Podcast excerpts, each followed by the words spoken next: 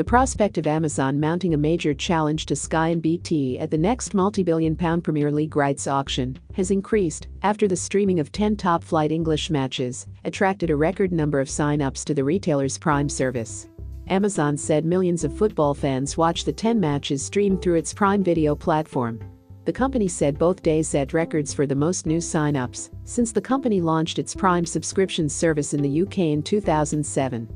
The seventy-nine pounds a year service provides perks including free delivery of purchases, occasional exclusive shopping deals and music streaming, as well as its T V offering. The company spent a reported ninety million pounds on the three-year package of rights, which includes streaming a further nine matches on Boxing Day and one on the twenty-seventh of December, to test whether Premier League matches bring in enough new subscribers to make further investment worthwhile. If the same level of success can be replicated over Christmas, Amazon chiefs could well be encouraged to seek a much bigger package of games at the next Premier League rights auction, posing a real threat to the Prime packages held by Sky and B T. Under the current three-year deal, Sky paid three point five eight billion pounds for the lion's share of matches and a high proportion of games between the top clubs, while B T paid nine hundred seventy-five million pounds for a smaller package of games. With a nine hundred billion dollars, six hundred eighty-five billion pounds market value and a seven billion dollars and climbing annual budget for making and licensing shows and sports rights, Amazon certainly has the resources. We're delighted that millions of football fans enjoyed watching Amazon's first ever round of Premier League matches on Prime Video," said Alex Green, the managing director of Prime Video Sport Europe. "We are excited to be the first ever broadcaster to bring fans all ten games in a fixture round. We are thrilled and humbled by the positive response from Prime members."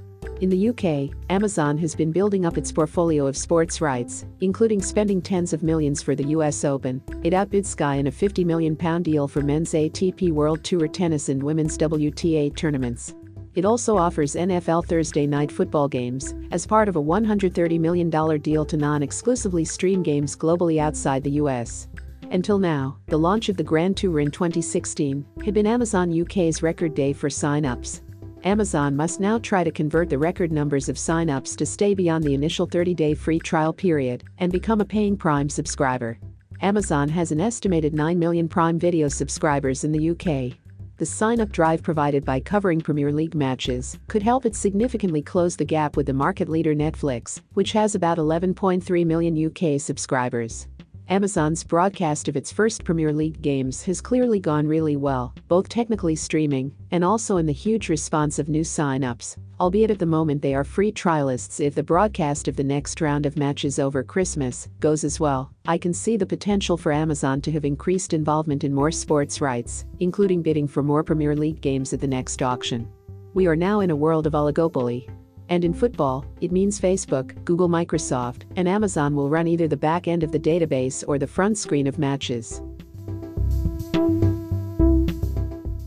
Remember to follow Golia by hitting the follow button, and let's get to one million followers, and tune in daily for new episodes.